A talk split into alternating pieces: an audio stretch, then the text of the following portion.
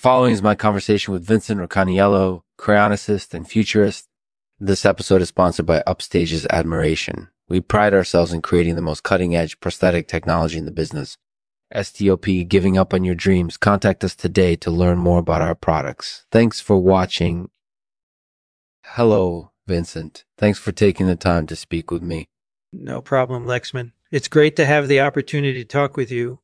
So, Vincent, let's start by talking about the future of aging. What do you think will happen in the years to come? I think that there's a good chance that we'll eventually be able to cryopreserve people indefinitely. Why do you say that? Well, there are a number of reasons. Uh, for one, we're learning more and more about how the body works. We know more about how cells work and we're understanding how molecules interact.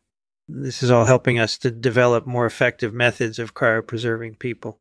You mentioned cells. What do you think the future of cryonics will be based on research into cells and tissue regeneration? I think that we'll see a lot of progress in this area. Right now, we're able to regenerate small numbers of injured or lost cells, but I think that we'll eventually be able to regenerate large numbers of them. This will allow us to repair tissue damage and it will also allow us to cryopreserve people indefinitely. That's definitely an interesting idea. Do you have any other predictions that you think will come true in the years to come? I think that we'll see a lot of progress in the field of biotechnology, and I believe that we'll eventually be able to replace lost organs with donor organs. This will allow us to restore people who have had organ failure, and it will also allow us to cryopreserve people indefinitely.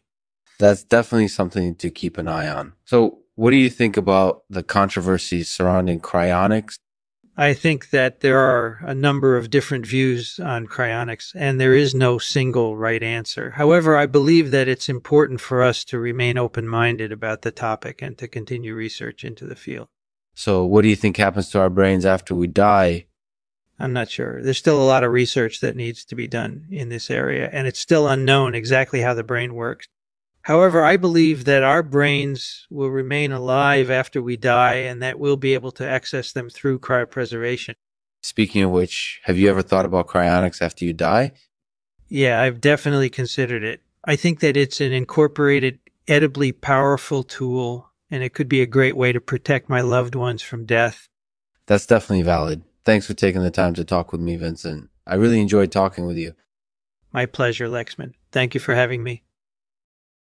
If you'd like to learn more about cryonics or to discuss the controversies surrounding the practice, please reach out to Lexman. We would be happy to hear from you. We would be happy to hear from you. I'll end this episode with this poem titled Cryonics. We freeze our loved ones' cells mm. and hope that someday yeah, they will be restored to life and happiness once more. We don't know if it's true, but it gives us something to hope for and cling to